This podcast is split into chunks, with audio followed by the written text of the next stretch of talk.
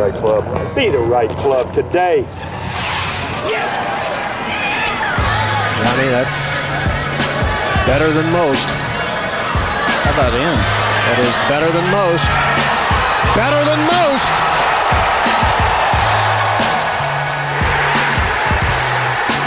Expect anything different? All right, guys, I am especially excited about today's episode with the uh, commissioner of the LPGA Tour, Mike Whan.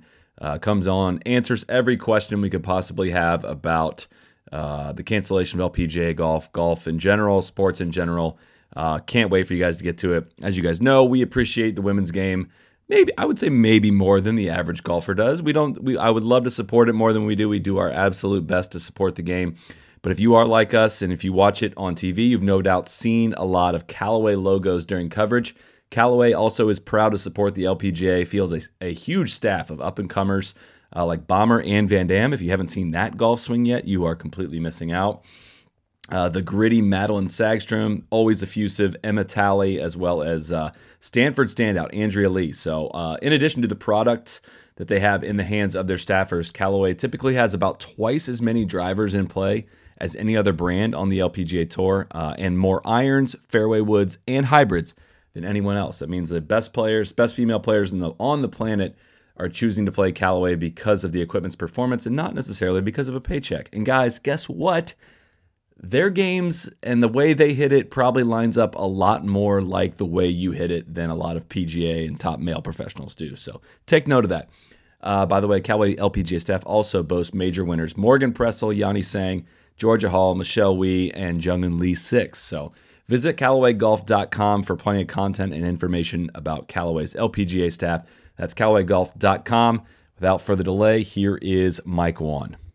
Ladies and gentlemen, welcome back to the No Laying Up podcast. Gosh, I got to admit, we are doing amazingly, uh, actually getting connected with people uh, in these recent weeks because I don't think anybody else has anything to do. I'm not saying that you have nothing to do, Mr. Mike Whan. I'm sure you're more uh, more busy than usual, but how are you uh, spending your time during this uh, suspension of play on the LPGA Tour?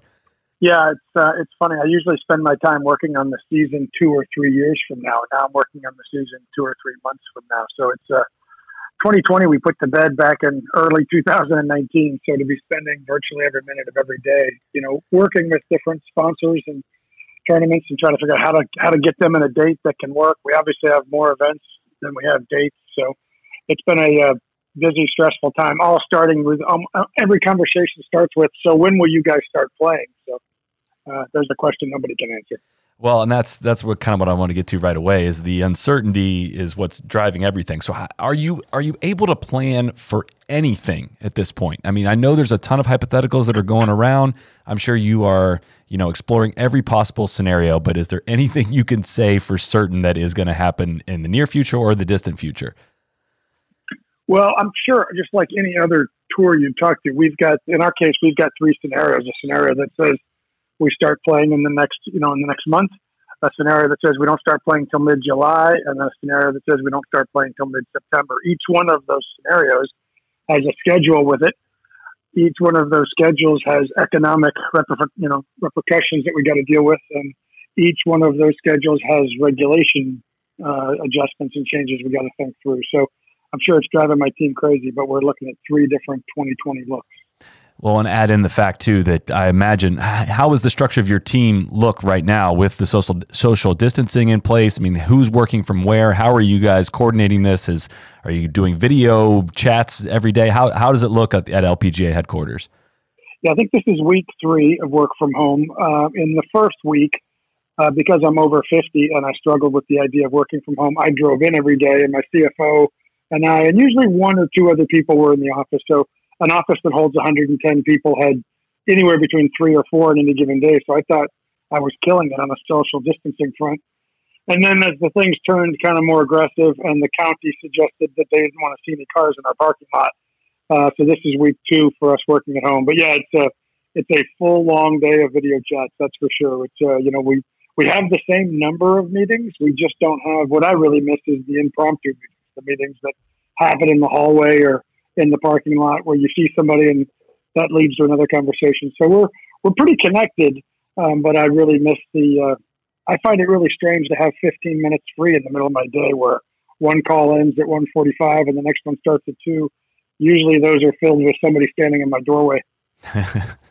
yeah, there's a lot of work gets done on stuff that is uh, that is not scheduled. But uh, let's get into kind of some of the specifics here. Uh, mostly, I'm curious for timelines because I think for the, a lot of the general public, this has been a very slow drip of information, and a lot of myself included, a lot of people had had trouble kind of coming to terms with the severity of this thing just because of how not severe the um, the the steps taken to address it were in the beginning. So going with with your guys' timeline and looking back at it now, it, I, I, believe it's January around January 30th you canceled the event in China, and then February 9th you canceled the remaining two events on the Asian swing.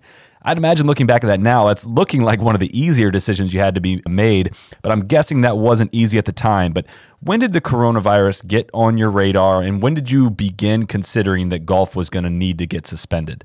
Yeah, I've said many times we were probably COVID before most of the world, uh, at least on this side of the world, had heard of COVID. We um, mid January or just late January started talking to our tournaments in China, Thailand, and Singapore. And uh, you know, if I'm being honest with you, I think back then it feels like three years ago. We probably uh, canceled those more out of what we didn't know. You know there was this new virus. There was a lot of c- countries that were having quick reactions to it. We weren't sure how broad spread it was going to be. And um, I, I, think we were more concerned about what we didn't know. And I think one of the things that caught our attention early on was if somebody on the tour or if a volunteer or a scoring partner, anybody in sort of the traveling circus were to come down with this disease, they would likely quarantine us quarantine us in place for 14 to 21 days. Now you say that today, and everyone goes, "Of course," but back at the end of January, the idea of quarantine. This was before there was cruise ships held in on docks and so I remember thinking to myself, you know, we could go to Thailand, Singapore, China, and some walking scorer gets this disease, and we're going to be in a hotel for 21 days. After that, not sure how many of our players can get out and get into what countries. So we were probably uh, we probably canceled back then out of fear what we didn't know. If you jump forward to the last six cancellations, that was definitely based on what we then did know. So yeah, we um, originally we thought this was really just something you know in China and maybe the surrounding areas, and it obviously led to something much more significant uh, that we're facing all over the world. Well, how does it work from an information gathering standpoint, right? Because before this virus out, uh, you know, broke out, you did not have a team of people uh, you know, just working on uh, on the coronavirus. So, how do you assemble a team? Who makes up the team? It's kind of an unprecedented uh, situation we're in here. But how do you go about, you know, ultimately coming to these decisions? And who is advising you here? You know, you're the ultimate decision maker here, but it, it can't just be you gathering the information. So, how does that look? Well, we do have a, a crisis management team at the LPGA, and we actually will, on occasion, do crisis drills. So you know, I'll wake up one morning and I'll get a text that says, you know, active shooter at such and such tournament. And then at the bottom it says, this is a drill.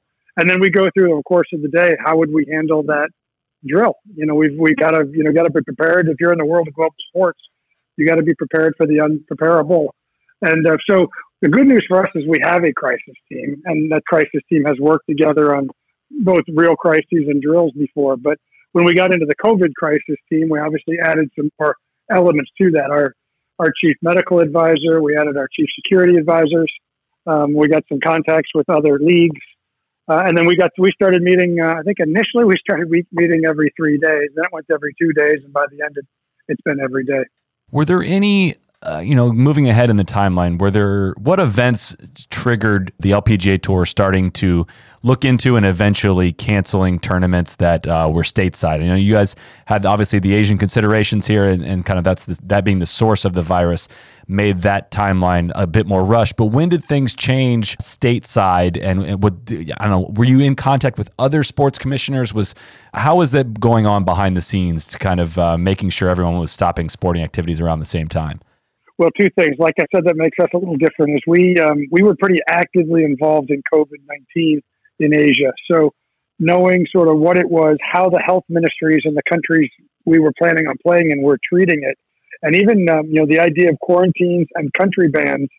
While it was fairly new for America, you know, up to three four weeks ago, it wasn't so much for us because we'd been dealing with it in end of January. So I think we may be a little bit ahead of the curve on that front. And then I would tell you back to your specific question about what really changed. We had events scheduled, I think six five of our next six events at the time were scheduled in California, or, or I think we had Hawaii and, and Arizona in there. But what was going on in in California was much more aggressive. The the uh, the government restrictions on gatherings. I think it started with no gatherings more than 150 people. Then in two days it turned into 50 people, and two days later it turned into 10. We were getting pretty unique advisories both from California government and health. So it got real for us pretty quick. I think mostly because where we were playing at the time. We do have uh, different groups of us who sit on the crisis team who also sit on calls with other leagues. So we were aware of what uh, what baseball was thinking about. We were aware of what basketball and hockey were thinking about. Uh, and we actually were about to play an event in, in Arizona where where spring training was going on full and heavy. I mean, you know, stands were full in every uh, in every game. But when we got to a situation where the recommendation from the CDC was no gatherings of ten or more people, it was we kept telling ourselves we could figure out a way to play go- golf in a safe way. You know, we could definitely keep people separated. We could keep we could play without fans. We had multiple plans ready to play that we were convinced were the safest way to execute a sport in the midst of COVID nineteen. But at the end of the day, it came down to do we really how confident are we that this can that we can do this? How confident are we that we're putting our players, our caddies, and our volunteers in a safe situation? And when you can't answer that with 100% certainty, you already have your answer. Well, help me with this because if you asked me Wednesday afternoon of Players Championship week, I could not have fathomed this many sports getting postponed, canceled, delayed, whatever the situation is now.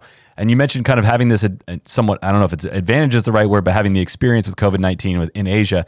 Let's go back in time three weeks, four weeks. Could you have pictured every sport in the world essentially being suspended or canceled at this moment?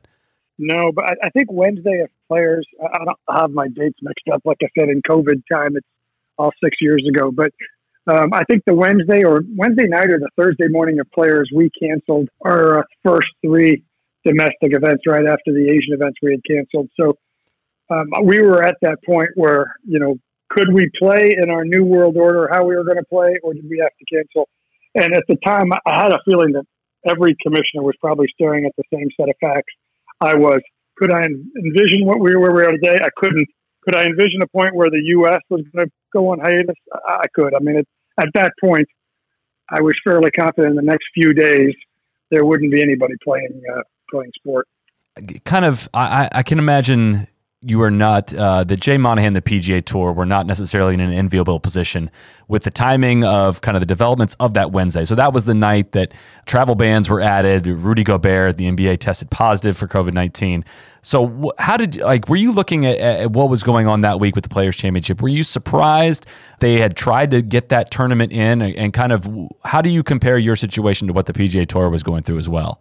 Incredibly similar. Uh, the, the, difference between the two of us is we weren't playing the week of the players. We typically don't. It's the week after Asia when we're traveling back, and it's a good week to miss because Players Championship takes up so much TV. It wouldn't be good for any of our sponsors. So it was an off week for us. So for me to talk about what we'd be doing next week was so much more. I don't know if relaxing is the right term, but I didn't have an event already open, already built, all my players, caddies, and fans there. So totally respect the difference between where Jay was and I was.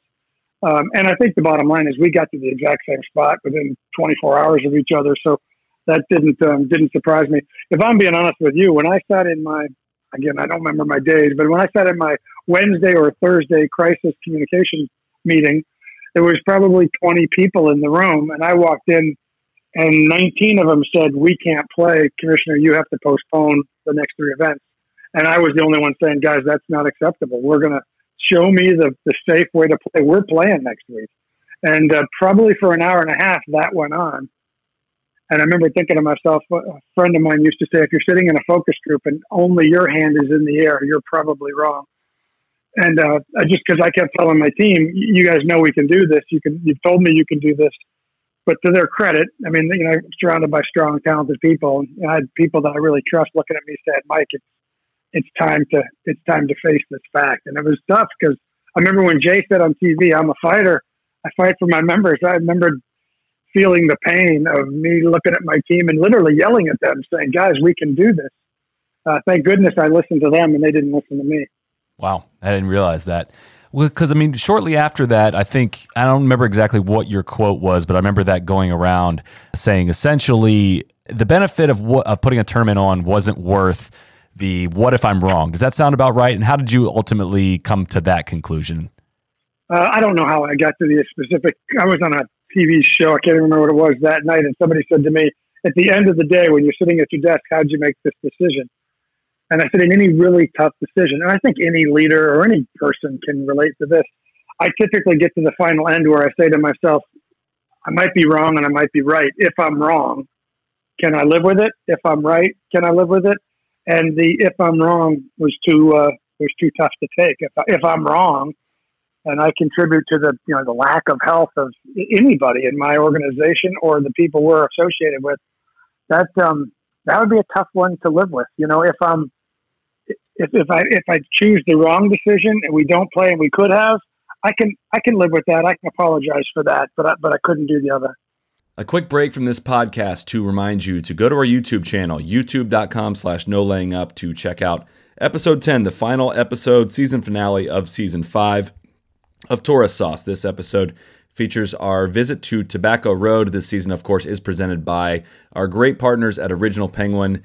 I had nothing to do with the editing or putting together this episode, so I'll just say it. It's our best work yet, potentially. It's DJ Pie's best work, maybe. Uh, it's, a, it's a long episode. It's a longer one. You guys have been asking for more video content with this, you know, no live sports. So please do that. Check it out. You'll see us, even in 35 degree weather, you'll see us rocking our original Penguin gear. And a reminder, you can go to originalpenguin.com slash NLU30 for 30% off your first order with Original Penguin. I have been absolutely chilling in my quarantine sweats uh, and my hoodies. It is an, they have an endless array of hoodies, long sleeve stuff, I get questions still all the time on my Instagram about where that hoodie's from. Just always assume it's from Original Penguin. I literally wear this stuff every single day. Again, originalpenguin.com slash NLU30. And uh, it, this is a great time if you've never watched this YouTube series, T- Tourist Sauce. Go check it out. The 10 episode season uh, from the Carolinas, like I said, just wrapped up tonight uh, on this Tuesday. And uh, it will keep you busy. It'll keep you entertained for a few hours that we all need at this time. So uh, without any further delay, let's get back to our interview with Mike Whan. So walk me through this. If I'm if I'm an average sports fan, average golf fan, and I am sitting here and I'm saying I don't get why they can't play tournaments just with no fans. Can you explain to the listeners as to why that you know across the board for golf tournaments professionally that the conclusion has been reached that we can't have tournaments even if we don't have fans? Yeah, I mean, listen, I've, I've said this many times to people. I played golf this weekend, right? I mean, I was six feet away from the guy I was playing golf with, and we're walking down different parts of the fairway, and can you play golf now? I assume you probably can. I certainly believe it enough that, that I tried to this weekend. But whole different animal when you're talking about players from 35 different countries, caddies from probably another 15 countries. I've got TV personnel coming in from all over the world. Even if I said I'll try to play it without TV or without media, I've still got to have enough volunteers to figure out scoring. We're still going to have to put people in common parking areas. We're still going to have to have uh, have to have ways to feed everybody in the same proposition. So, like I said, if you're you're talking to the wrong guy if you're saying this can't be done, because since the very first day, I've thought to myself, I know we can do this. I believe we can do this in the right way, um, and we might get back to that someday. But I think right now, for me to say we could have been playing, and this would have been one of the weeks we canceled would I have players that couldn't fly home after their event? 100%. Would I have players that couldn't get here if they were in this week's event? Would I have caddies that couldn't get in the country? If they came here and played, would they have to stay quarantined for 14 days? Would they have to stay quarantined for 14 days when they flew back to their home country? And, you know, turn on CNN for 10 minutes and ask me if you think golf is worth that. Yeah. Do you think it's a realistic possibility that when golf returns, or maybe even sports in general, when they return, that we will see them return in a fashion that does not include fans? Is that a realistic, not solution to it, but the first step? Or do you think when sports returns that we're going to go full fledged and everybody's getting together again?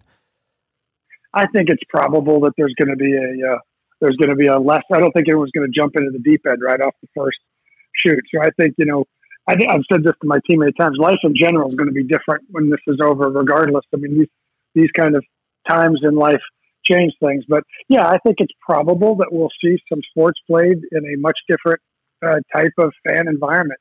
how long will that'll be or um, how that'll transition. I think we're all, you know, we're all just working through scenarios right now. Well, all right, let's get into kind of some specifics behind and I want to know what happens when an event gets canceled. What I mean, does a sponsor get like their money back? Do they get some of it back, all of it, none of it? Is there an insurance clause that kicks in? The the trickle down effect of just an event getting canceled, I imagine, is very far reaching. How that works with TV contracts and all that. I'm wondering uh, how much you can share and what you're willing to share about what happens uh, when you go to actually cancel or postpone an event. Well, in our case, each event's a little bit different. You know, some uh, some of the people that own and operate our events have event insurance. I would say most of them that have uh, event insurance, it's much more built around force majeure, like, you know, where you have something happen from a force of nature that doesn't allow you to play it, which this obviously qualifies for. But generally, what you're talking about is a, a tornado rolled through and you're going to have a hurricane that week and you postpone it. You play two weeks later. You fix all your build out, you have all your volunteers on hand. And so essentially, usually that insurance covers the, the down cost between those two times. Now we're talking about uh, force majeure globally. You can't play anywhere, and I can't really guarantee you a, a spot later in the year. So the ones we've canceled pretty close to playing, you're generally speaking about a million dollar loss an event in terms of everything that's been built, paid for, vendors, etc. So when we're not canceling them farther out, we're definitely taking on a larger financial risk uh, by trying to wait longer. That's um, you know, some would argue that's a stupid idea, Mike. Why are you prior to just canceling everything out to a certain date. But if we find any kind of change here and, and things get better, we want to be ready to go. So it's a combination. I think in some cases, if a, if a sponsor actually owns the event and runs the event, then they probably got some sunk cost. If a different operator runs it and owns the event, you know, they've got sunk cost. In certain cases, the events, like the event that I canceled at the last minute in Phoenix, is owned and operated by the LPGA. So that, that was mine to, uh, to deal with. And the sponsors usually, you know, usually in a force majeure, you know, a force of nature, the sponsors are saying, hey, let's play it again in three weeks. Well, now nobody who's losing their event wants to hear about a three week later date. Everybody wants to be in October, November or something where they think this can really get farther out. So it's been a pretty interesting puzzle to try to piece together a schedule because I'm trying to make sure that we're the, we're the kind of partner we should be. If somebody's business is struggling and they've got other things to focus on, I don't want golf to get in their way. I'd rather be in business with them for 10 years than 10 months. But at the same time, I got to make sure my members have a chance to come back, compete, make some money, and and move on the world ranking. So that's uh, that's kind of what we're all dealing with. I'm sure every sport is dealing with. Yeah, and that's where I wanted to ask you next is, you know, we, we've talked a decent amount on this podcast about the structure of the PGA Tour, what they're specifically mandated to do. And I think that all those things kind of really work together. Um, when things are flowing smoothly, it's pretty obvious as to what uh, the PGA Tour feels its obligation is towards its players. And I got to admit a, a, little bit of ignorance towards how the LPGA Tour is structured. Um, and I'm wondering if you can kind of take us through that, compare that to the PGA Tour model. I don't know how similar, how different they are, but when it comes down to this, basically the LPGA Tour is mandated with a mission statement, and we understand at least from the PGA Tour is that their obligation is to you know provide playing opportunities for their members and their players and that becomes the utmost priority in a time of crisis like this. I'm wondering if you can compare and contrast the models and kind of how you guys have narrowed down what your mission is during this time of crisis. Well i would say the, the way we're structured is very similar between the two. It's not exact but it's very similar and the missions are are aligned if you would if you will. I mean our, our mission is to provide women the opportunity to pursue their dreams through the game of golf. I mean, we do that multiple ways. We do that through our tours, LPGA Tour, Symetra Tour, and now the Ladies European Tour. We uh, we do that through the uh, teaching professionals. So LPGA professionals is about 2,000 women that have their certification to teach through the LPGA and keep it that way. So we want that's a different way people per, pursue their dreams. And then through our foundation, it's, it's getting young girls into this game, excited about this game, and and staying in this game through our girls golf, our education programs, our scholarships, our leadership academies. Those are all ways to help women who, who love this game and want to pursue it as their personal passion. We provide those opportunities. So the good news for me is nothing about the mission changes in crisis. It just makes it clearer than ever. I feel a greater need than ever before that when uh, when the smoke clears, obviously figuratively, we can get these people back out on their individual reign teaching, uh, on golf courses in Europe and Symetra Tour and on the LPGA.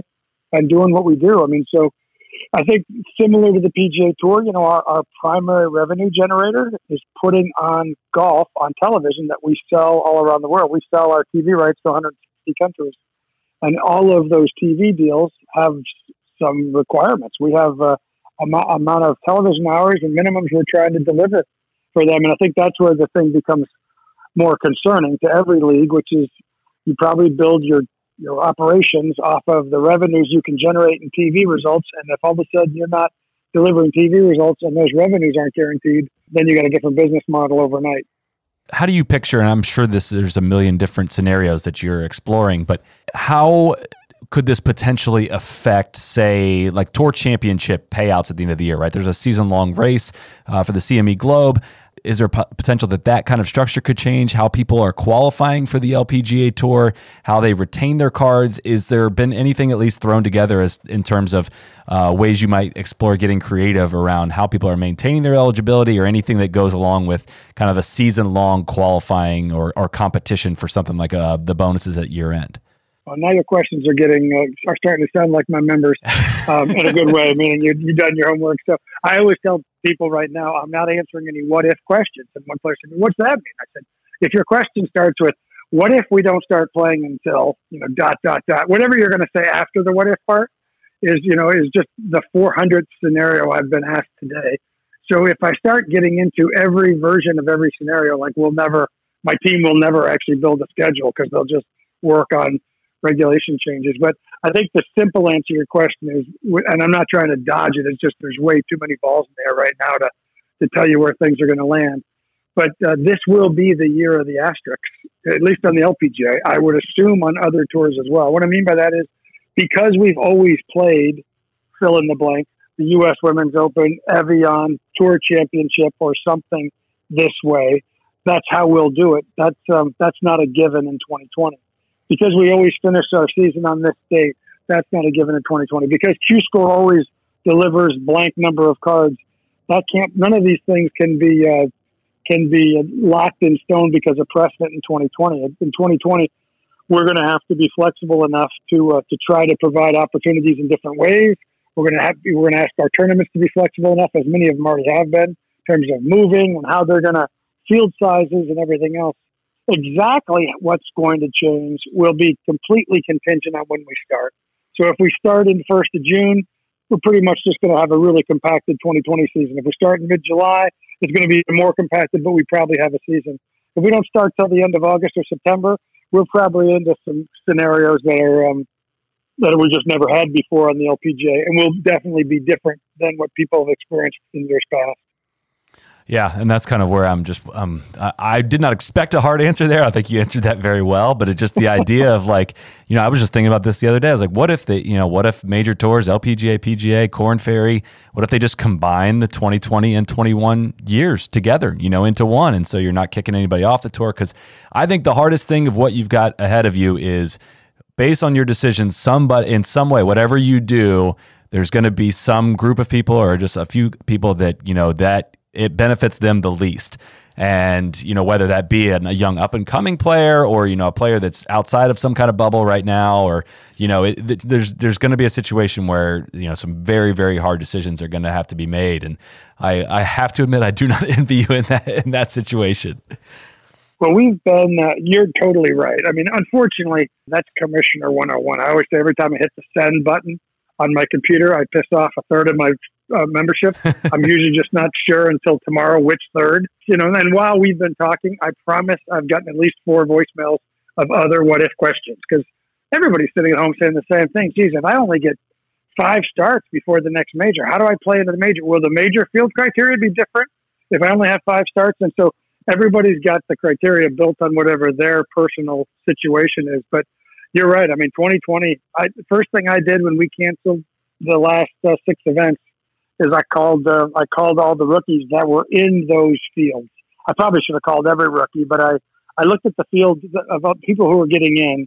I started looking at the names, and I thought, okay, most of these names will be just fine. And whenever we play again, they're going to get a lot of playing opportunities, and they have good sponsorship contracts. But these kids, I would look at these bottom. I shouldn't say kids, but you know these athletes worked their whole life to finally get to this level. They probably have spent the whole off season gearing up, and now is the shot. They finally made it to the best tour in the world, and now they're still sitting three months later. It's um, I feel for them. You know, I mean, regardless of if they're good enough to be the best player in the world, or only play a year on the LPGA, they've earned a better 2020 than I've given them so far, and that's kind of what that's what drives us every morning when we get up and the conference golf fest starts all over again. Uh, this is going to be kind of a two part question, I guess. The first one, uh, I think, is the easier part, and it's a shorter answer. And that how difficult is it to reschedule an LPGA Tour event?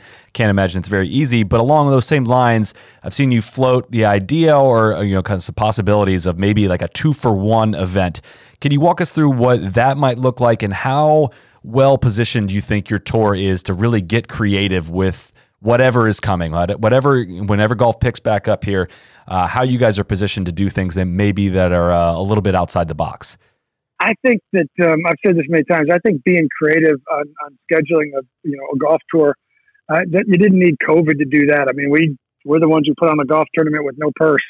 We're the ones who created the International Crown when everybody was asking us, why don't we just have the Women's President's Cup? I mean, we we've we've prided ourselves in in doing some things that are quite a bit different than maybe that what's always been done. But now you get into this challenge. There's definitely you know a, a lot of tournaments right now on my schedule that can only really play you know logically between June 15th and maybe September 15th. Yeah. So when I sit down with somebody and, and if they say, Mike, we can't play in the June 15th date, what other date you have for me? And I say, how's November 3rd? They're like, hey, buddy, you know, it's we're under we're we're under three inches of snow cover on November third.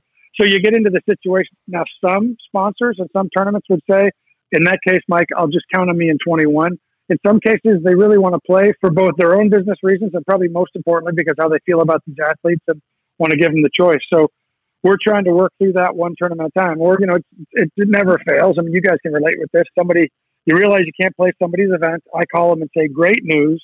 On the week of September 21st, I got a spot for you. I got the golf course lined up. TV times are great.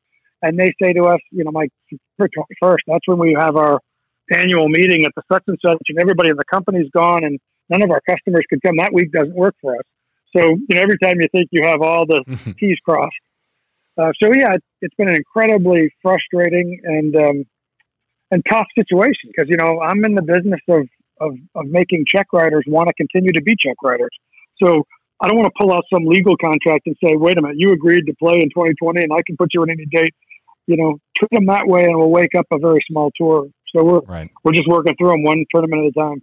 And that's, you know, kind of something that uh, we're dealing with too as a company. And that anytime you start pulling on some of these strings, you know, it, it you don't realize how far this cycle of this what this economic turmoil how it really goes so that was one thing i wanted to know is and it may be too early in the process for this but some of your sponsors that are maybe getting hit harder than others during this downturn or this whatever whatever this is uh, however you want to classify it you know does have you, have you got any kind of um, cold feet at all in it from any sponsors that may say hey this probably isn't going to be the top of the our priority list when things do get back up and running yeah, I think you know we've definitely had a couple of sponsors that are worried about you know what this crisis means internally at their own company, and so we're quickly saying, hey, listen, if you if if we've got to work together to figure out how to just get you into 21 or 22, so we can you can focus some time to get your business together, or like you said before, you know, can I bring two tournaments together to help the cost for both of you, create a really unique opportunity for my athletes?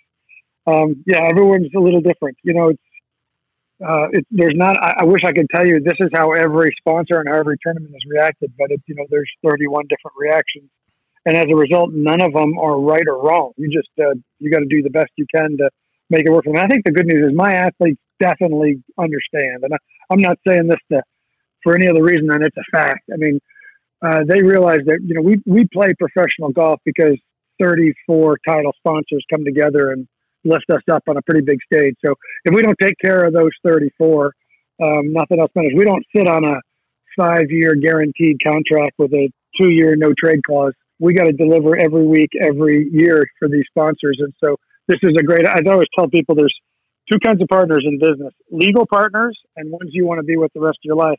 This is a great time where you have to decide which kind of partner are you. You can be a legal partner and you can force somebody to do exactly what they have signed up to do um, but when that contract's over, so is your relationship.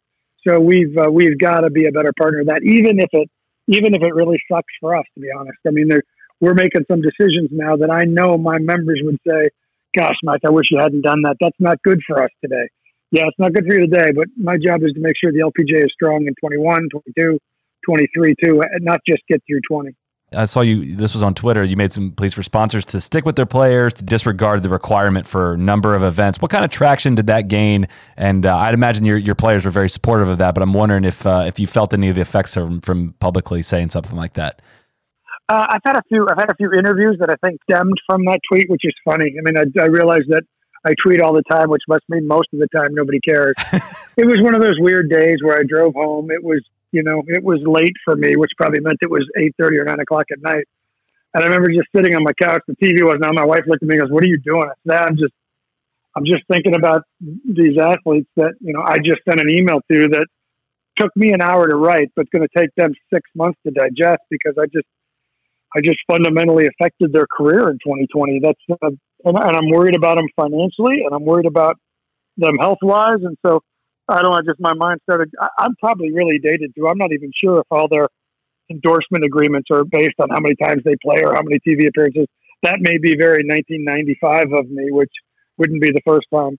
But it just, I was just thinking about, you know, if, if I've been on the other side. I mean, I worked at TaylorMade and Adidas and Wilson. So, I mean, I, I remember being on the other side of that and just was trying to appeal to those people that are in the seats I used to be in that just says, hang with these athletes, you know, because they're not not playing because they don't want to or they can't. They're not playing because the commissioner won't give them the chance. We've talked about a lot of things here so far, but every time I have the conversation, I start to think of more things that are affected by this. So I'm curious, uh, in your mind, what what would you, off the top of your head, things we maybe haven't talked about to this point, considerations we haven't made that are currently under your purview of just you know, oh, I didn't even think about so and so or this, this, and this. Anything that comes to mind? Well, I mean, there, there's 40 things that come to mind. I mean, I think a lot of times people just assume these golf tournaments are between the LPGA and a title sponsor. That's not true. At least in the LPGA's case, almost all of the events are owned and operated by a different operator. So the IMGs and Octagons and you know Eiger Sports of the world that put on multiple LPGA events, and this is the income of that business. You know, so if you're IMG, you put on worldwide sporting and uh, and, and global gatherings. I mean, your business is stopped in its tracks and you know, those are partners for us. We need them to be viable partners to be our viable partners. So those are those are real. I mean, my TV partners around the world, I worry about not giving them enough television, but they worry about if they don't have live sports, they can't sell the ads. I mean, you can certainly relate to this, but I got TV companies in 160 countries that can't deliver what they've contracted to deliver to their sponsors, you know, TV advertisers. So me saying I'm not going to play just starts rolling down the you know, every one of our events uh, generates money for a program we run with USGA called Girls Golf. And the thing I'm most proud of in my 10 years as commissioner is we've gone from having about 15% of junior golfers in America being girls to now 37%. And we're on this incredible roll of changing the face of the future of the game. You know, that program is, um, is halted. You can't gather 20 young girls together on a tee right now and, uh, and have a really cool golf clinic so it's just you know all this all this momentum. I mean that's the hard part. I mean you just feel like all this female golf momentum that has taken us years to build is now can you can you throw the switch and it all come back? Probably, but I mean I don't know what the ramp up time is, and I do worry about you know like I said if, if you're in business with somebody for a long time, and most of our partners I've been in business with for at least a decade, it's hard not to worry about their success at the same time you're worrying about about ours. I mean, I've got caddies who live all over the world who probably don't have the reserves to live through another three months of this. And so it's just, yeah, and I don't, I don't have the financial wherewithal at the LPGA that other leagues have to just be able to solve these problems. I wish I did. Mm-hmm. Well, I'll ask a very hypothetical question. It's not a what if, so you can't you, you can't answer it, I think. But if you could go back in time and you can answer this realistically or unrealistically, but let's say you're transported back in time. Uh, I don't know how far, but before all of this really hits, would you have done anything differently, or what would you do if if the, if you were going back in time? Geez, that's a great question, and a question I can promise you we will dive into as a team once we kind of get through this. I mean, every time we go through a crisis. Now this is this is crisis with a capital C, but anytime we've gone through any kind of real business challenge, we typically do a uh, what we call an autopsy, and just sort of say, hey, living again, how do we? So I'll give you a good example. When I joined the LPGA in 2010, the LPGA was really hampered, mostly because of significant North American recession. You remember 2007, 8, and 9, which led to a really challenging 2010 and 11 LPGA, which probably what got me hired. And um, I remember sitting there thinking to myself, if your business can be hampered by one regional recession, you've got problems. So we set out over the next over the next ten years to build a really diverse portfolio. I mean, now I I've got sponsors from virtually all over the world, not just events that play in their country, but I mean, you know, I just canceled six events. If I think about it, you know, there was title sponsors from four different countries in those six events, not just U.S. based companies. We really felt like we were building this recession proof business where if there was a slowdown in Japan, it wouldn't kill the business. It might kill a couple tournaments. If there's a slowdown in Korea or the US or Canada. And so, you know, I remember being really bullish a couple of board meetings ago. It's probably a couple of years ago at a board meeting, and somebody asked me a question. I said, "Guys, we are as diverse in our in our revenue portfolio as any other sport in the world, and we can handle good and bad times in different parts of the world." And I was, you know, stuck my chest out like I was the smartest business guy in the room.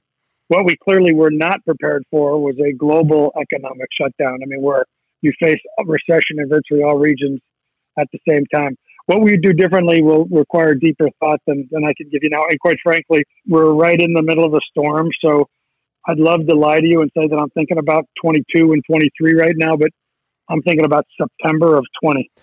Well, I'll ask a, another series of questions here, and we'll let you. Uh, we'll get you out of here. But it just this can be yes or no, or you can put as much detail behind this as you'd like. Is there a chance that there's no more LPGA golf this year? Uh, my natural reaction is no, but I mean that would be if there's no more golf this year, it's only because there's no ability to play golf. Yeah, I, am just uh, I'm exploring possibilities of all walk sports away from the 20 season. If that's your question, right? Is no, there I, chance of, of course. I mean, if yeah. this epidemic, I mean, this pandemic becomes even you know more significant than it is today, and it doesn't you know slow up. I mean, we you know, I think anybody would be kidding themselves to think that playing golf will take priority over that. I think um, I think it's highly unlikely. I mean, I have lived through bird flu, H1N1, SARS, MERS. I mean, I've, I've been through my share of of these uh, diseases and, and and pandemics, but nothing like nothing like this. That's for sure. Well, on the optimistic side, if you had to pick a date, guessing on when we might see golf again, or a date you guys are working towards currently that you're at least remotely confident in, do you have one of those in mind? Mid June is that the sense that you're getting from other sports leagues as well or kind of because the way i'm where i'm coming from on this is it kind of felt like that one week players week that a lot of people a lot of uh, heads of organizations knew things that we didn't know yet. So uh, kind of on the on the flip side of that are you guys getting any indications that that show any information that shows that this really will slow and that we can kind of have something to look forward to? I would say we all have the same data we're all probably interpreting that data a little differently. So Yeah. if you asked everybody that question and they gave you their honest answer, you would not hear a chorus of mid Junes. Mm-hmm. I think you'd hear a chorus of you know anywhere from mid May to you know mid July, but nobody mean nobody knows. You know, so it, it, we all say it like I said mid June, like I really have incredible insight, but that's more like I have mid June because I have a plan for mid June that I believe is doable. But um, yeah, no, I know enough about what other sports are doing to know that mid June is not is not out of whack relative to what other sports you're talking about. But no, not it's not like July 15 is this magic date that everybody's rallied behind. That's that would be incorrect. Yep, I've asked versions of this question throughout uh, throughout this podcast, but I'm I'm, I'm going to ask it very broadly here as we wrap this up. But how much would you say that this something like this hurts the LPGA tour? Uh, I don't I don't really know. I mean, I I would just tell you that I think the um, the the switch flip. You know, I think if the NBA comes on tomorrow and throws the switch, it's probably back to eighty percent of what it was was in a week or two. I'm not, you know, I don't know what the pickup time is on the LPGA, and I would tell you that one of the things that I'm most proud of at the LPGA, one of the things that other sports always call me and ask about, is how did you get so global? How does how do you have TV revenues from around the world? How is it that your brand is supported virtually all over the world? I mean, that's been our competitive advantage. I don't know. I mean, when we when you ask me that question, generally comes from a U.S. guy asking a U.S. guy. So if you ask me about NHL hockey, I think it'll be fine in America the day after it starts. But if you're truly a global sport, not every country is going to recover at the same time. Not every country is going to care about golf at the same pace. So I think our best, our biggest competitive advantage in the last ten years, you know, might actually cause us to be a slower uptick. Um, that's the pessimistic view of me. The optimistic side of that is, you know, we might have places and opportunities to play when other sports or other tours don't because we play and, and, and have support in so many different parts of the world. But I do worry that um, we're just not a light switch in one region. We're what makes the LPGA the LPGA today is the fact that the world watches. See, that's why I knew I could give you a broad question like that. You answered that better than I, than I, than I could have even imagined. So, uh, with that, we'll get you out of here on the dot on time at uh, 1:45 here. So, Mike, I know you're incredibly busy, and uh, best of luck with all the difficult decisions you have ahead. And uh, we appreciate you taking some time out of your day to uh, walk us through some of this, and uh, and I'm sure the listeners will appreciate it as well. I appreciate you guys keeping your lights on and talking about golf even in this period. In the meantime, stay safe, and hopefully you can stay home. All right, thank you, man. Cheers. Bye. Be the right club. Be the right club today. Johnny, that's better than most. How about in? That is better than most. Better than most.